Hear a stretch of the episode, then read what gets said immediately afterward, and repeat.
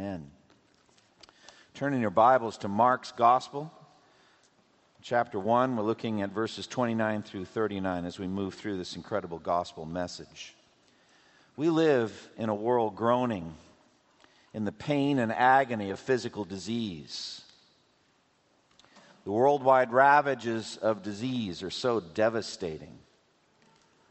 The way that diseases destroy the body, the way that they challenge, uh, change the pallor of the skin, they make people look gaunt or look like living skeletons. It's simply devastating to see. God hears the cry of the afflicted, who cry out from their beds of pain and suffering, begging God for relief. How long, O Lord, must I lie in this bed and suffer? Some of you I know are dealing with chronic pain day after day, with little or no relief. Others are in the middle of a serious battle with disease. You're undergoing heavy treatments and procedures in the hope of healing by the skills and insights of the medical community. More than that, however, you are crying to God directly for help, for healing. My desire is that this sermon will feed your faith as you cry out to God, that your faith will be fed. But your suffering is just a fraction of the overall worldwide groaning of a world swimming in a sea of disease and pain and death. When Adam sinned, he led the entire human race into the death penalty that God had imposed. God had warned Adam, "You must not eat from the tree of the knowledge of good and evil, for in the day you eat of it, you will surely die." From the moment that Adam ate, he died spiritually.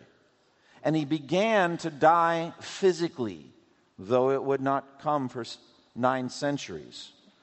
The Bible also teaches that in Adam, all of his descendants sinned. And through Adam, all of us die as well.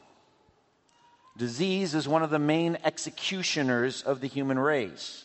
The mortality of the human body was exposed as part of Adam's death penalty. So even down to the cellular level, our bodies are dying. God in his judgment on our human race allowed or maybe fashioned various diseases to torment and to kill people all over the world. Medical science constantly records the nature and the symptoms and the effects of a staggering number of different diseases. In the year twenty sixteen, a study published by the University of Michigan Medical School asserted that there are roughly ten thousand diseases afflicting human beings, with only about five hundred known cures and treatments. Among the top ten diseases causing the most deaths worldwide are coronary artery disease, number one, responsible for almost nine million deaths, stroke, which killed six point two million in the year's study, lower respiratory infections such as flu, pneumonia, bronchitis, tuberculosis, three point two million. Chronic obstructive pulmonary uh, disease, C O P D, three point one million. Respiratory cancers, one point seven million. And diabetes, one point six million people a year.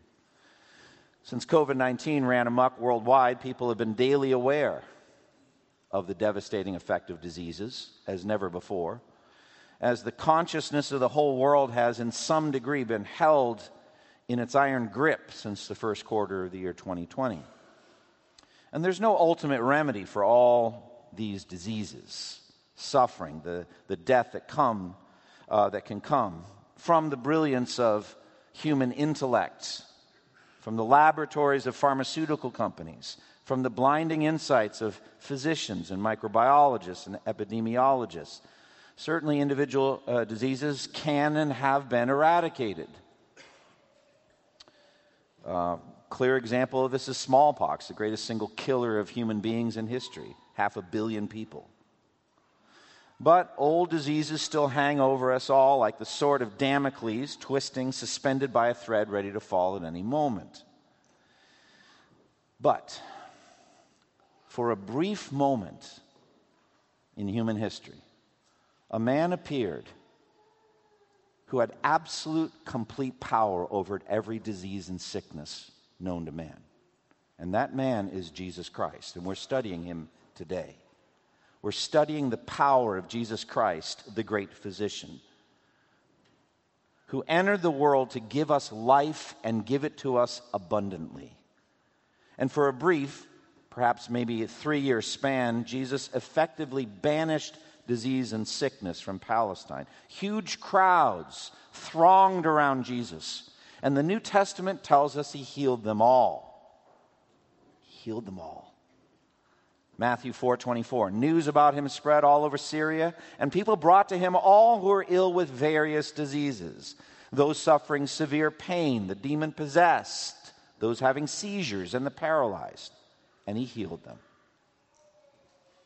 Matthew nine thirty-five, Jesus went through all the towns and villages, teaching in their synagogues, preaching the good news of the kingdom, and healing every disease and sickness. Mark six fifty-six, wherever he went, into villages, towns, or countryside, they placed the sick in the marketplaces. They begged him to let them touch the, even the edge of his cloak, and all who touched him were healed. There had never been a healing ministry like Jesus's before him, nor has there been anything to that same degree since. Though Jesus did entrust a measure of his healing power to his apostles, it was nowhere near the staggering scope and dimensions of his own healing ministry. And the annals of church history do not record any such healing ministry since the end of the age of the apostles. Though certainly individual healings have come in answer to prayer in every generation, and some prayer warriors may have seen many such healings in their time, yet no one moved around from place to place with throngs of people around them, healing every disease and sickness they encountered. There's no record of that in twenty centuries of church history. Jesus alone. Jesus alone. And it was in direct fulfillment of Isaiah's prophecy, as Matthew records in Matthew eight seventeen, this was to fulfill what was spoken through the prophet Isaiah. He took up our infirmities and carried our diseases. So today we're going to look at the beginning of the healing ministry of Jesus and draw out some lessons from it. These themes we're going to see repeated again and again in Mark's gospel, but today it begins. And it begins, I believe, in the home of Simon Peter with one woman, Simon's mother-in-law. This is the beginning of Jesus' healing ministry. Look again at verses twenty-nine through thirty-one. As soon as they left the synagogue, they went with James and John to the home of Simon and Andrew. Simon's mother-in-law was in bed with a fever, and they told Jesus about her. So he went to her, took her hand, and helped her up. The fever left her, and she began to wait on them. Now, the Apostle John in his gospel tells us that Jesus' first miracle was performed at the wedding in Cana of Galilee. Well, that means, if that's true, literally true, that was his first miracle, it means that in all of his growing up years, his childhood, teen years, on into the twenties, as he began his public ministry, supposedly around the age of thirty, approximately age of thirty, all that first thirty years, he never did a single miracle. His miracle working career had to start somewhere, and it started at a wedding. And so John two eleven says, this, the first of his miraculous signs Jesus performed at Cana in Galilee, changed a huge amount of water into wine. That's how it started. He thus revealed his glory, and his disciples put their faith in him. But the healings, it seemed, waited for this occasion, around this time. And they would make up the overwhelming bulk of his miracles. Overwhelming bulk of his signs were healings. So what is the context? Well, he's leaving the synagogue of Capernaum after Sabbath worship. So they're moving out. They've had Sabbath worship. They're in the synagogue of Capernaum. We studied this last week. Jesus had been teaching in the synagogue with amazing authority. No one had ever heard anyone teach with that kind of authority. And they were astonished. And then suddenly a man, demon-possessed, stands up and cries out to him, "What do you want with us, Jesus, Son of the Most High God? Swear to God that you won't torture us."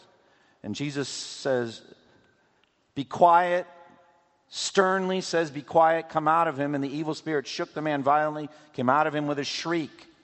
Saw this last week, and the people's reaction was, was overwhelmed. Verse twenty-seven, twenty-eight, the people were so amazed that they asked each other, what is this, a new teaching? And with authority, he even gives orders to evil spirits, and they obey him. And news about him spread quickly over the whole region of Galilee. So that's what happened. Saw it last week. Now, the Sabbath worship at the synagogue was over. Generally, we're told uh, it ended around noon. And so they were going out, and they uh, went to Simon and Andrew's house. Look at verse twenty-nine. As soon as I left the synagogue, they went with James and John to the home of Simon and Andrew. So Simon, who we best know as Peter, lived with his brother Andrew and his family in a house there in Capernaum. So they were successful enough as a fisherman to own their own house. Archaeologists uh, believe that they have found a house that may well have been Peter's house. It was dated at that same time. Whether it was Peter's or not, it gives a sense of what the house might have looked like. Uh, one commentator described it this way, quote, "The house has doors and windows that open to an interior courtyard rather than outward to the street. The courtyard, accessed by a gateway from the street, was the center of the lives of the dwellings around it, uh, containing hearths, millstones for grain, hand presses, and stairways to the roofs of dwellings. The dwellings were constructed of heavy walls of black basalt, over which a flat roof of wood and thatch was placed," end quote. So that's what it might have looked like. So after the amazing events in the synagogue in Capernaum, Peter, Andrew, James, and John, and others connected with the family would have been talking with great excitement as they made their way to Simon and Andrew's house. So presumably Simon and Andrew had invited Jesus to join them for a Sabbath noontime meal. But as they're going there, a cloud hangs over that family. A cloud hangs over it because Simon's mother-in-law was sick in bed with a fever. Look at verse thirty. Simon's mother-in-law was in bed with a fever, and they told Jesus about her. Now, if we could just stop and say this is just significant. We have to note things along the way. It's not the main point of the text, but we find out in this way that Simon Peter was married. Friends, I don't know any other way to get a mother-in-law. I don't think that's possible, all right? The only way you get a mother-in-law is to have a wife, and so he was married. Paul mentions in First Corinthians nine five that Peter took his wife along with him on some of his missionary journeys. So he, had, he said, don't we have the right to take along a wife, as Peter does? Um, Peter being married is significant in church history uh, because the Roman Catholic Church identifies Peter as the first pope and also mandates clerical celibacy for all of its clerics, all of its priests, no marriage. So that's there's uh, something jarring there. From the very beginning, who they consider to be the first pope, clearly married. So that's just something to note. At any rate, at that point, the deep concern was for her health. She was sick with a fever.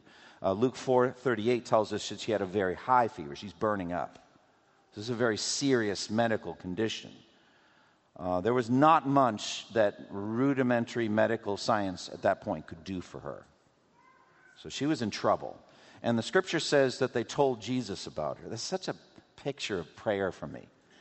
You know, just like I began in my pastoral prayer, sir, we would like to see Jesus. There's just so many moments like they told Jesus about her. So just stop right there. Here's application. Tell Jesus about it. Just bring the sick people you know to the Lord in prayer. As the scripture says, what a, I mean, the, the hymn says, what a friend we have in Jesus. Take it to the Lord in prayer. Just tell Jesus about it still. So then we have the healing. Verse thirty-one, he went to her, took her by the hand, and helped her up. The fever left her, and she began to wait on them. So Jesus lived the life of a servant. We'll see this again and again. Any need that's brought to Jesus, he just goes and deals with it. He hardly ever says no. There's really no actually clear example of him ever refusing. So he just immediately goes. We also will see again and again how often Jesus used physical touch in his healing. He loved to touch people to heal them.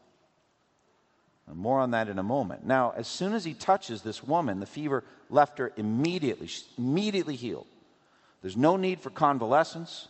No need to recover her strength. No one brought her chicken soup with noodles. She's not resting at all. She's immediately ready to go. She felt strength and energy in her body and got up and served the guests that were there for the afternoon meal. So what is fever? I had to look it up. I'm not a doctor, but I'm interested in fevers. What causes the body to raise its temperature? Medical science can explain these things. Fever is the body's response to a bacterial or viral infection. It mobilizes the body's immune system to kill the infectious agents, the bacteria or the virus. Uh, the body can handle, handle the higher temperatures better than the infectious agents can. The hypothalamus, which sits at the base of the brain, regulates body temperature. It, it is triggered to raise the body temperature when the immune system identifies a pathogen, uh, the cause of the infection in the body. So the immune system sends a signal to the hypothalamus by things called pyrogens. It's related to the word for pyre, or for fire, something that creates a fire, heat in the bloodstream. When the hypothalamus registers these pyrogens, it raises the body's temperature, and you get a fever. So what did Jesus do when he took her by the hand? Well, there's no medical explanation for this other than a miracle. Whatever infectious agent was in this woman's body is instantly destroyed. It's gone. Furthermore, the pyrogens are instantly removed from the bloodstream. The hypothalamus instantly reset to normal. Fever abated instantly. Like the stilling of a storm, it quieted down immediately. Her forehead got cool. Her clothes would have been still wet from her fever sweat, just like the, the boat in the storm would have still been filled with water. There were still effects of it, but she was one hundred percent healthy. She felt strength in her body and stood up. And so, you know, medical science is getting more and more brilliant with, like, down to the cellular level, like tailor-made cures that study the, your particular genetic tendencies, and it's incredible the things that they're doing. Let me tell you something. When science travels the end of an amazingly complex road, they're going to find Jesus was already there. I mean, down to the cellular level, just done. We're going to see that with the leper as well. Whatever cellular destruction was happening through leprosy was cured. Clean. We'll get to that, God willing. At any rate, she's cured. She stands up to serve. Well, this just opens the floodgates. A river of healing starts.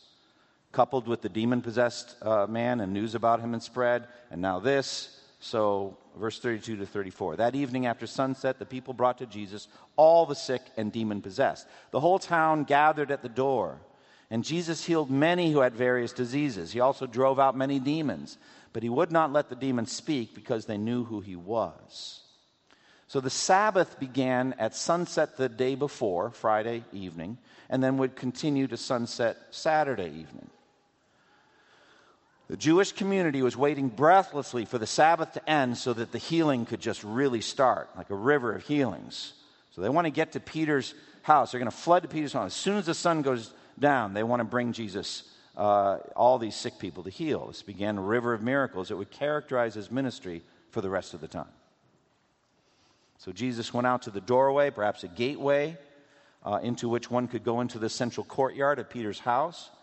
And Jesus began addressing them one at a time, if we understand his usual pattern. They brought demon-possessed people especially, showing that demon possession was of various types. And there's the demoniac of the Gadarenes who can't be restrained by chains. He's out of his mind. But then there are others that could be led, even with a demonic affliction, uh, led to a certain place to be cured. So it's all different levels. So Jesus drove out the demons. Powerful, forceful action, like a military blow in the spiritual dimension, like the like the rolling on of the kingdom of light and rolling back the kingdom of darkness. It can't be stopped. The demons have no power against Jesus. Jesus also forbade the demons from speaking. As we saw last time, and also in the book of James, the demons have accurate theological knowledge. They get it right theologically, but they hate God. Uh, the text openly says so. They knew who he was. They knew who Jesus was. But Jesus forbade them from saying anything about him at all. He wanted his messengers, his ambassadors, to be us. That's our role. It is committed to us, the ministry of reconciliation. Do you see what a privilege that is? That we get to speak these, these stories and tell lost people about Jesus. Demons do not have that right. All right, so let's just stop and look at elements of Jesus' healing ministry. We're going to see throughout the gospel and in all the gospels. So I'm going to give you seven words that describe Jesus' healing ministry. First of all, successful. That's a good place to start, don't you think? Successful. Jesus never failed. Every case was addressed successfully. He never lost a patient. Secondly, universal. There was no disease or sickness he could not heal. He was not a specialist, but he addressed every possible disease and sickness that was ever brought to him, especially organic, deep, chronic conditions. These were easily healed by Jesus, universal. Thirdly, effortless, effortless. There was no struggle. There was nothing that Jesus found particularly difficult. I've thought of this before. If you asked Jesus at the end of a long day of healing, of all the cases you face today, which was the hardest, what would he say? If he had a sense of humor, he'd laugh. None of them. None of them are hard. Effortless. Fourth, instantaneous. We've already talked about that with the mother-in-law. She's instantaneously healed. There's no process. There's no convalescence period. No need to regain strength. Fifth, personal. Personal. Jesus often preferred to touch people. He tended to seek out a relationship with someone, like the woman with the issue of blood, all that. He wanted to talk to her. He wants a relationship with her. He's looking for a relationship. It's personal. He loved to heal people one-on-one, one at a time by touch. Loved to touch people. Seeking a relationship. There is no record of group healings. There is a record of group feeding. But, but there's no, like, end of the day, there's five hundred more people to heal, and he just heals them all and goes home. It doesn't go like that. It may have, but there's no overt record of it. Personal. Six, free. I mean financially. I'm not in any way disparaging people who make their money by medical thing. A lot of my best friends are doctors, and they do that. A lot of you. So it's like, oh, you're treading on some toes now. But Jesus did send out his disciples saying, freely you have received, freely give. They didn't charge anything either. So he did it financially for free. Now, Americans spend on average twelve thousand five hundred dollars per person per year on medical things, on average. four point one trillion dollars a year spent on health. This is nothing new. The woman with the bleeding problem, Mark five twenty-six. She had suffered a great deal under the care of many doctors and had spent all she had. Yet instead of getting better, she only grew worse. Mark five twenty-six. By the way, it doesn't surprise me that Luke the doctor didn't include that in his gospel. Moving on. Seventh, varied. Jesus used a lot of different approaches. He wasn't always the same. Like, take his healing of blind people. Sometimes he spit and made mud and put it on a man's eyes. He did that once. Another time he spit directly on a man's eyes and touched them. Another time he just spoke. Just different approaches every time. So these are seven elements or characteristics of Jesus' healing ministry. Successful, universal, effortless, instantaneous, personal, free, and varied. All right, well, what do the healings signify? They're called signs. What are they pointing to? What do they teach us? Well, first of all, most importantly for us personally, they signify spiritual healing. The real healing we need is not primarily physical. It is it is spiritual. We're going to talk about this as the time comes with the paralyzed man who's let down by his friends, and Jesus does not heal him physically at first, but just says your sins are forgiven. That's the priority structure. And then Jesus will liken his physical healing ministry to the real spiritual healing ministry that's necessary. Luke five thirty-one thirty-two, Jesus answered them, "It's not the healthy who need a doctor, but the sick. I have not come to call the righteous, but sinners to repentance." The sickness is sin. The healing is repentance and the forgiveness of sins. And Jesus alone can do that, the atoning work. Secondly, Jesus' healing ministry signified human weakness and inability, powerlessness. It says in Romans chapter five, when we were still powerless, Christ died for the ungodly. We're powerless, and, and Jesus' healing ministry pictures human powerlessness, inability. Can't see, Jesus heals, you can see. Can't walk, Jesus heals, you can walk. Can't hear, Jesus heals, now you can hear. Human inability, we can't fix ourselves. We need a Savior. That's what his teaching. And then thirdly, it signifies a world to come in which there'll be no more death, mourning, crying, or pain. Amen, hallelujah. It's a sign of a world to come. The real healing is yet to come. It's called resurrection. And at the resurrection, we're going to get resurrection bodies that, that will never have disease or injury ever again and will not die. And I believe in a dynamic, ongoing healthiness of the resurrection body. I don't see anything severed from God. Everything comes from the throne of God. The river of the water of life flows from the throne of God. And on each side of the river of the water of life is the tree of life. And it's got leaves and crops, twelve months a year. And the leaves of the tree, it says, are for the healing of the nations. You're like, well, I thought you already told us last chapter there's no more death, mourning, crying, or pain. Yes, because of a river of health flowing from the throne of God. That's why. It's not independent health. It's not like God says, all right, you're set, off you go. No, in him we will forever live and move and have our being. So those are the three sig- significant aspects of Jesus' healing ministry. Healing ministry. None of his healings was a permanent solution to the problem of disease. None of them. All of the people he healed later died. All of them. Some of them, I would imagine, got sick or injured within days or weeks or months after that. We have no record of anyone coming back for healing, but why wouldn't they? If he could, I'm sure he did, but we just don't have anybody doing that. Death is the final enemy, the last enemy. It's going to be with us to the end. It's not permanent. All right, what do these healings prove about Jesus? First, they show his compassion. He's a compassionate God. He cares about our suffering. It's the number one emotional state ascribed to Jesus is compassion. Secondly, they show his power. There's nothing he cannot do. This is the omnipotent Son of God. There's nothing he cannot do.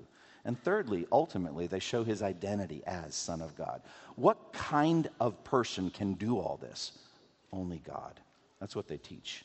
Now, what is the link between healing and faith? How do we connect healing and faith? Frequently, Jesus linked them. According to your faith, it will be done to you.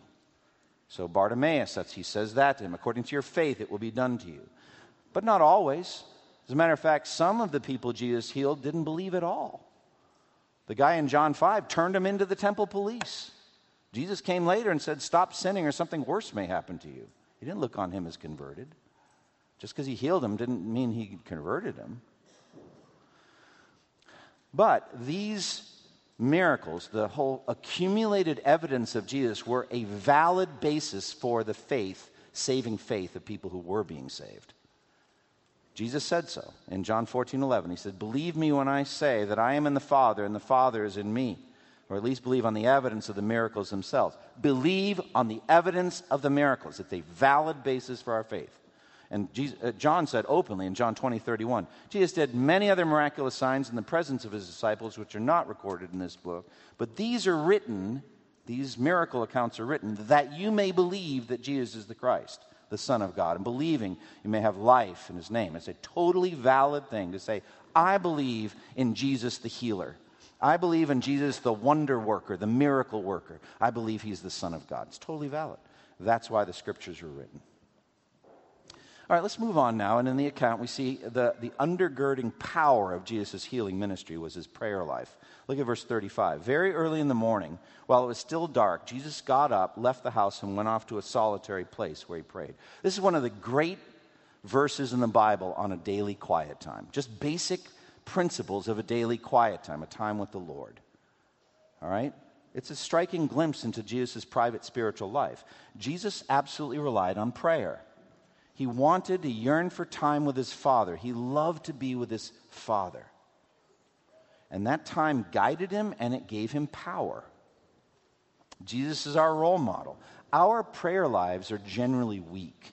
I've never met anyone that, that has expressed complete, perfect satisfaction with their prayer lives. Would you say that to me, Pastor? I got to tell you, I am one hundred percent satisfied with my prayer life. It's exactly how it should be. I've never met anyone like that. We all know we have a way to grow. And Jesus is our role model. He definitely came to shed his blood on the cross as an atoning sacrifice for our sins, so that through faith in that blood, all of our sins may be forgiven. That was the center ministry he came to do. But he also came to be our role model, to give us a pattern of life we could follow. Jesus is our role model.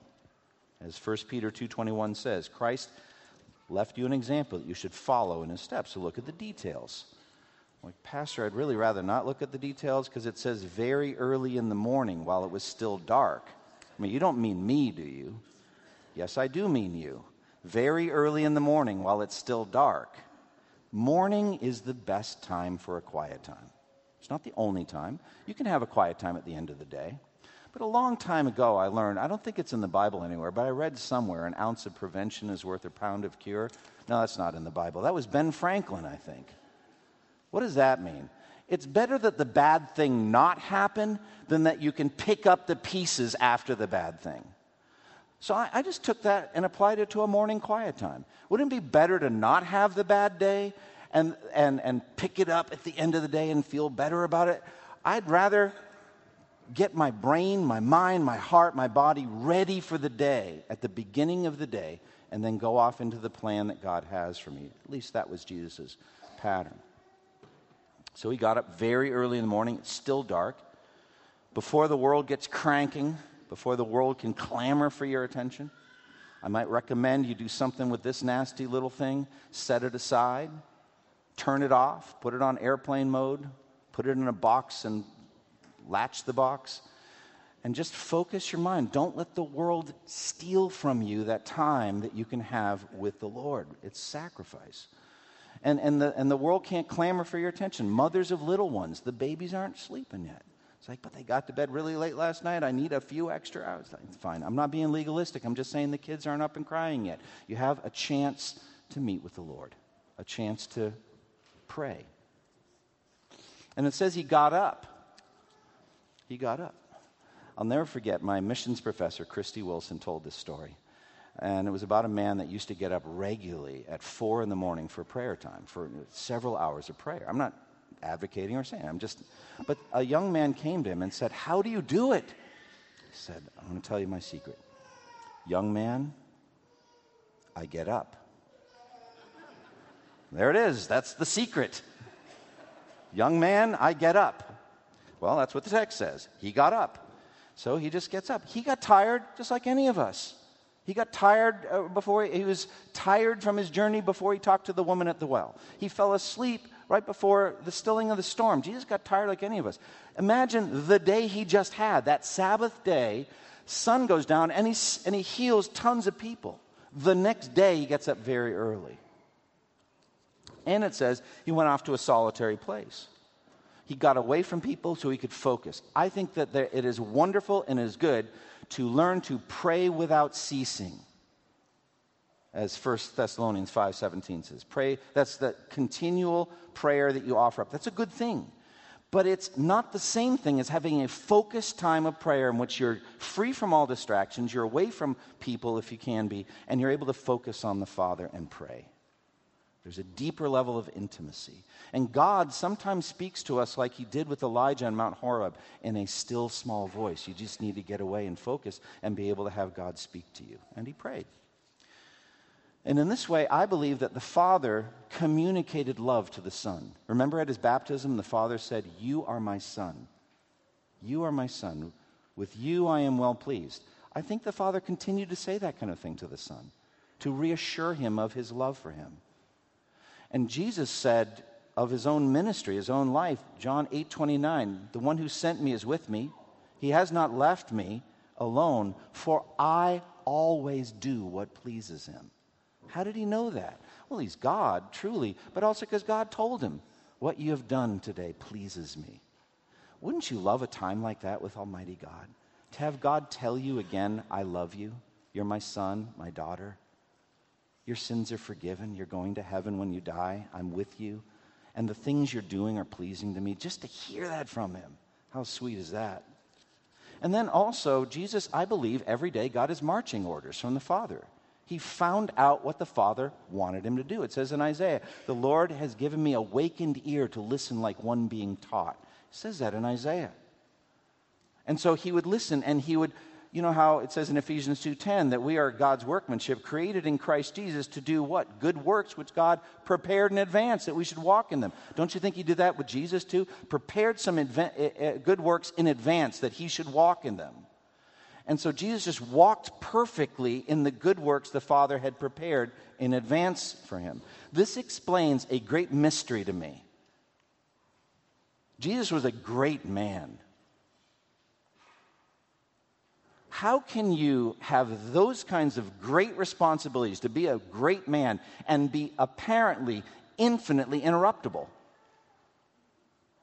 Didn't matter who interrupted him. A woman, children, a group of people. Jesus immediately is available and yet incredibly effective. In three years, perfect ministry, atones for sin, dies and goes to heaven. Eternal. A perfect ministry, three years. How do you do both? Both efficient and effective, interrupt and all that. Well, the way he did is everything had been worked out ahead of time. And the interruptions that happened were part of God's plan. And he never despised them. And the way he did it is he knew that he didn't do anything apart from the Father. John five twenty-nine, I tell you the truth, the Son can do nothing by himself. He can only do what he sees his Father doing, because whatever the Father does, the Son also does. I do nothing apart from what the Father told me to do. Again, John eight twenty-eight, I don't say anything. I do nothing of my own, but I speak just what the Father has taught me. So the Father told him what to speak. Says the same thing again in John twelve, forty-nine and fifty. I did not speak of my own accord, but the Father who sent me commanded me what to say and how to say it. I know that his command leads to life, eternal life. So whatever I say is just what the Father has told me to say. No, I don't in any way minimize a moment-by-moment sense of the presence of the Father, between the Father and the Son and all that. But I, I think there's nothing wrong with saying, so what do you think Jesus prayed about? And what do you think happened early in the morning? He's getting ready for his day of ministry, getting ready for his teaching ministry, hearing the Father, from the Father, what to say and do. And then, not only apart from the Father, Jesus did nothing, but apart from the Spirit, Jesus did nothing. That he would be empowered by the Spirit for his day of ministry. It says, in, Peter said in Acts ten thirty-eight, that God anointed Jesus of Nazareth with the Holy Spirit and power. And he went around doing good and healing all who were under the power of the devil, because God was with him. God was with him through the Holy Spirit. So this was an insight I had within the last year or two. It occurred to me, just as Jesus did nothing apart from the will of the Father, he also did nothing, no miracles or no teachings apart from the power of the Holy Spirit. The Father, the Son, and the Spirit perfectly work together at all times. And so Jesus, full of the Holy Spirit, went into the desert for his temptation, Luke four one, and then Jesus returned out of the time of temptation, Luke four fourteen, full of the Holy Spirit. He entered the desert and left the desert full of the Holy Spirit. He did everything by the power of the Spirit. So what about us, brothers and sisters? What about us? If a sinless Jesus needed a good quiet time every day with the Father, how much more do we? Are you daily meeting with the Lord for Bible intake and prayer? That's what I want to ask you. Next, the priority of preaching in Jesus' healing ministry. Look at verses thirty-six and thirty-seven. Simon and his companions went to look for him. When they found him, they exclaimed, "Everyone is looking for you." Well, what's going on there? There's a hidden request. What are you doing here? Bunch of people waiting for you back in Capernaum, right? It's almost like they had a vision that Jesus was going to be the house chaplain, and he's going to stay in that one house, and he, people would come for healing, and he would just be there and do those awesome teaching things and just, just be here. So Jesus didn't do that. He didn't come to be a localized chaplain, all right? And he didn't come to meet their physical needs and heal them day after day after day. He came to preach the word. Look at verse thirty-eight, thirty-nine. Jesus replied, "Let us go somewhere else, to the nearby villages, so I can preach there also. That is why I have come." So he traveled throughout Galilee, preaching in their synagogues and driving out demons. All of the healings are temporary, as I've said. The preaching was the key to everything. The preaching was the priority. And why is that? Because our souls need salvation, and salvation comes from hearing and believing the Word of God. Hearing and believing the Word of God. And Jesus could not stay in just one locality. He had to travel around. So you remember Isaiah forty-nine six, the Father said to the Son, "It is too small a thing for you to be my servant, to restore the tribes of Jacob and bring back those of Israel I have kept. I will also make you a light for the Gentiles, that you may bring my salvation to the ends of the earth." So if it's too small a thing for him just to be Israel's Savior, how much more is it too small a thing for him to stay in Capernaum at that one house and heal whoever came to the doorstep? No, no, he had a ministry to move out and preach uh, the gospel. All right, applications. Well, the first application I've already hit hard. and that is your daily quiet time. How is your prayer life? And if the Lord is speaking conviction to you, don't, don't feel negative. It's not a matter of what you have to do. It's a matter of what you get to do. I mean, if you had a chance to meet tomorrow morning with Almighty God in a time of prayer in which he, he assures you of his love and then tells you what good works he has for you to do that day, how could you miss it? And so just begin some new patterns. Also, look at the core elements of Jesus' ministry, his healings, his prayer, and his preaching. Understand all of it led to one thing, and that is the salvation of souls, especially the preaching of the word.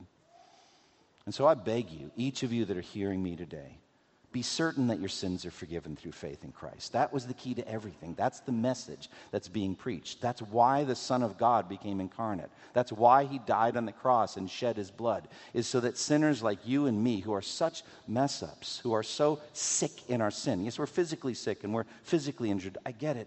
But we are spiritually sick, spiritually injured. Jesus came to save us. And that happens through repentance and faith in the gospel. Are you a Christian? Have you received the gospel? Have you received forgiveness of sins? And then look at the what all of this is teaching, what the whole gospel is teaching, that Jesus is the Son of God, his deity. I'm beginning to realize more and more, the more I meditate on this, I will not get to one millionth of a percent of understanding of what that means. Do you realize that Simon Peter said under the inspiration of the Father, the Father revealed, you are the Christ, the Son of God. He said that. You're the Christ, the Son of God. Do you know what he did a minute later? He took Jesus aside and rebuked him. Can I just stop and just say something simple? Never rebuke the Son of God. Well, let's just keep it simple. He's never doing anything wrong. He doesn't need your input. He doesn't need your advice. All of that flows from unbelief. What did it tell me? Peter didn't really understand what Son of God meant. And then the next thing in, in, in the next chapter, he's up on the Mount of Transfiguration and thinks that Jesus needs a booth along with Moses and Elijah. Oh, the three of them side by side. And a bright cloud has to appear and say, this is my son whom I love. Do you know who I am? Do you know who I am? Do you know who Jesus is? That's the thing. And we can have a phrase, I know he is the Son of God, but we don't have one millionth percent of understanding of that. So saturate your mind in these accounts. Expand your sense of the greatness of Christ and trust in him. Close with me in prayer. Father, we thank you for the things that we've learned today in the Gospel of Mark. It's really amazing. There's so many things to learn. We thank you for Jesus' healing ministry, how powerful and universal and unique and effortless it was. We know that the real healing that he needs to do in all of us is healing from sin. And so, Lord, work in us an ongoing, deep work of repentance. Turn us away from wickedness and sin. Turn us to purity and holiness, that we might live a life worthy of the Lord and might bring glory to your name while we live in this world. In Jesus' name, amen. Hi, this is Andy Davis. I hope that you've enjoyed this sermon. For more of my resources, please go to two journeys dot org. And may the Lord Jesus Christ bless you as you continue to serve him.